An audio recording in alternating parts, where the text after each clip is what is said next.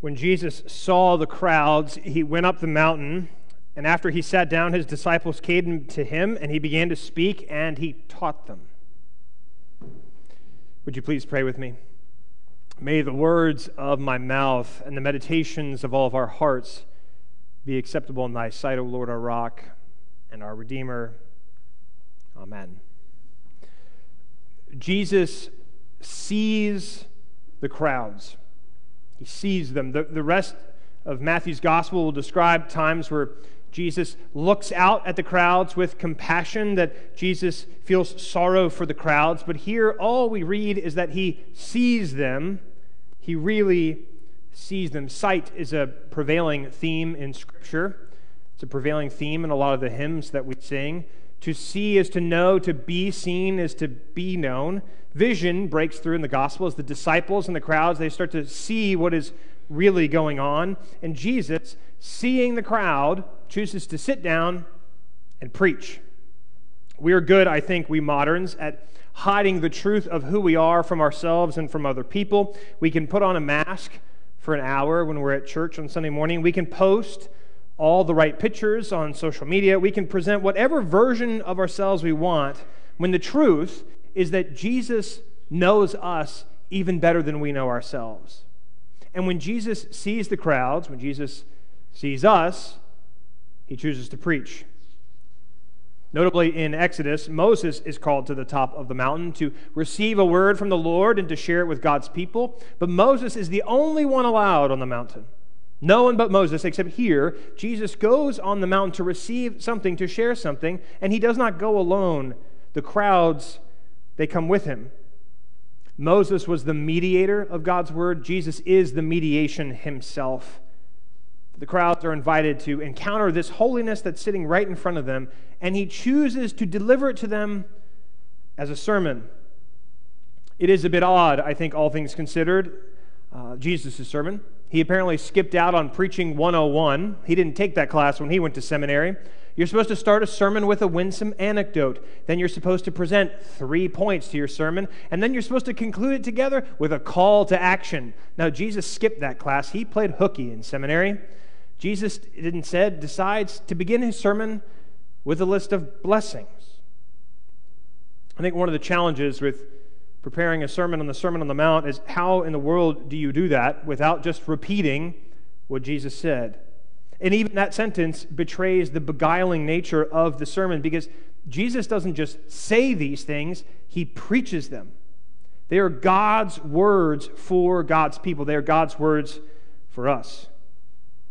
And Jesus' sermon, what he preaches, it can't help but become another law, another thing we're supposed to do if what we proclaim is abstracted from the one who proclaims it. Now, what, what in the world does that mean? It's all too easy in life to take something someone says and apply it however we see fit. To take any quote we want and apply it anywhere. But with Jesus, you can't take what he said without considering the one who said it. In other words, the Sermon on the Mount is Jesus' interpretation of his own life. You have to know Jesus if you want to know what it is he's saying. And importantly, this is a sermon that's not addressed to individuals. This is not a sermon for individuals. This isn't, Tommy, pay attention. I wrote this one just for you. This isn't, hey, Ronnie, I know you got that encouragement during the children's message, but I've got a word from the Lord for you today. No, this is a sermon addressed to the crowds. The, the, grammar here, it's not the second person singular, it's the second person plural. It's the difference between saying you specifically, and as we like to say in Roanoke, y'all. This is a y'all sermon. This is for everybody. And that difference makes a big difference. Because this sermon doesn't teach me how to be a Christian, it teaches us how to be the church. Because no one can live according to this sermon by themselves. And that's the point. What Jesus preaches, it requires us to rely and be dependent on God and on each other. In many ways, this so called Sermon on the Mount is Jesus' declaration of dependence. And yet, Jesus doesn't command us to live this way. He doesn't preach the Beatitudes so that we'll go home and try to be meeker or hungrier or poorer, which is a challenge for us because it's even in the name. Be attitude. It's like you're saying be and behave like this, but that's not what's going on. The Beatitudes are descriptive, they're not prescriptive. Basically, Jesus seems to be saying that with the wild and wondrous thing we call the kingdom of heaven, we should not be surprised if we find people in our midst who are already poor in spirit, who are already meek, and who are already mourning. Everything Jesus says here in the Beatitudes, it's so contrary to everything we're taught in the world. The world emphasizes the rich and the happy and the bold and the full and the fair and those who are willing to do whatever it takes to win. But Jesus says, actually, the opposite is true. And then he does it all in the present tense. It's not, blessed are you who are poor in spirit in the future. It's, blessed are you who are poor right now. Which means, despite all of the evidence to the contrary, if our lives feel like a mess, then it means we're blessed. Now, given the priorities of the world, we do not usually consider those who are poor in spirit or meek or mourning to be blessed. In fact, we usually think they're cursed. And yet Jesus says they are blessed because without them, the church cannot be the church. Discipleship teaches us that we are dependent on those Jesus called blessed because they remind us of the truth. Again, they're in stark contradiction to everything we're taught from the time we're babies. Jesus is basically saying, You can give up all methods of self transformation because I'm here, and by being here, you are already different. The Beatitudes are a creed, they're a confession that though things are not as they ought to be, though we are not as we ought to be, Jesus shows up in our weakness, in our wanderings, in our failures, in our faults.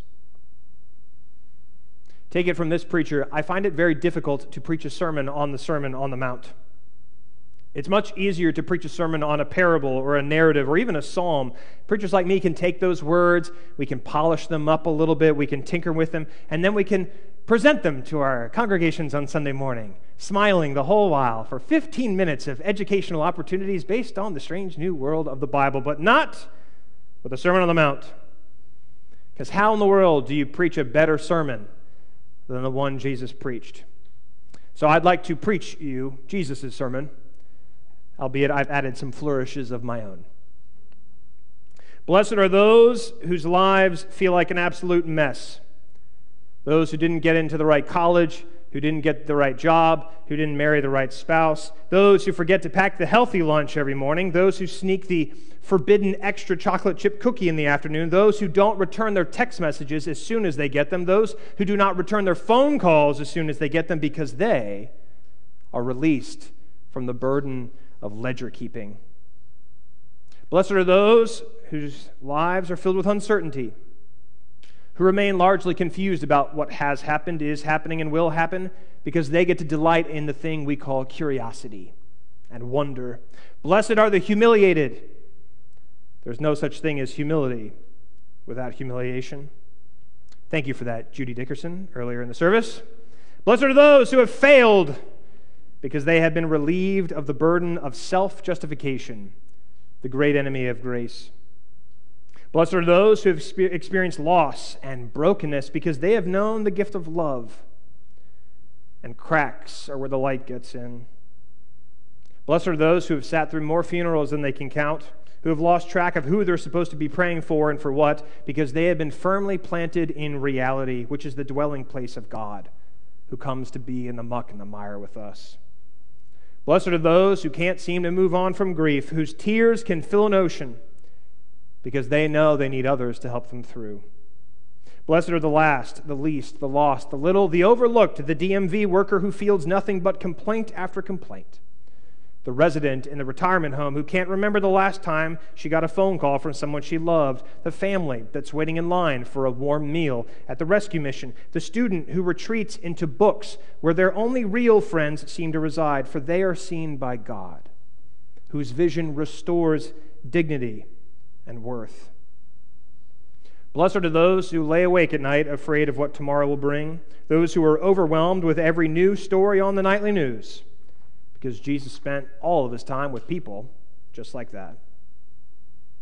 Blessed are those whose anxieties overwhelm, who can barely muster the strength to make it through a day, for only those in need of help will be helped. Blessed are those who know not is as it should be, those who yearn for things not yet seen, because yearning is what we call hope, and hope does not disappoint.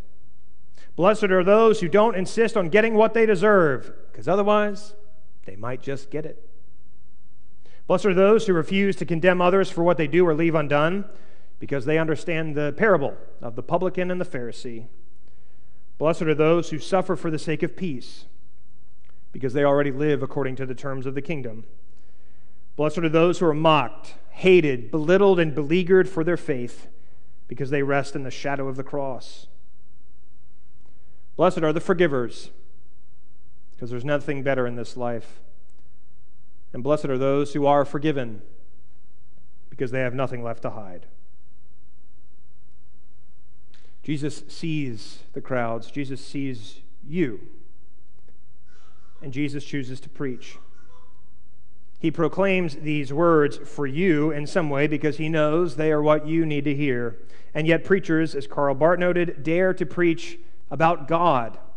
Sermons aren't about us, they're about God. There is a comfort, a strange comfort in these blessings from Jesus. We receive them as a proclamation, knowing that they tell us about who we are, but they tell us about whose we are, and the whose is important. Because the Beatitudes, as much as they convey the reality of our own existence, they also tell us about God. The Sermon on the Mount is a sermon Jesus preaches about himself. The rest of the gospel will prove it. Jesus is poor in spirit when he prays in the Garden of Gethsemane. Jesus mourns the death of his friend Lazarus. Jesus meekly feeds the 5,000 and comforts the afflicted. Jesus hungers for righteousness when he flips over all the tables in the temple. Jesus is pure in heart in his willingness to reach out to the last, the least, the lost, the little, and the dead. Jesus brings forth peace in the bread and in the cup. Jesus is persecuted killed, and locked up, forsaken in a tomb. And then three days later, God gives him back to us. Jesus is God's beatitude for us. Jesus is God's blessing to the weak in a world that only admires the strong. Jesus is our blessing right here, right now. So you might not feel it, you might not even believe it, but take it from a preacher far greater than the one standing in front of you. No matter what you have going on in your life, you are blessed. In the name of the Father, the Son, and the Holy Spirit, one God now and forever. Amen.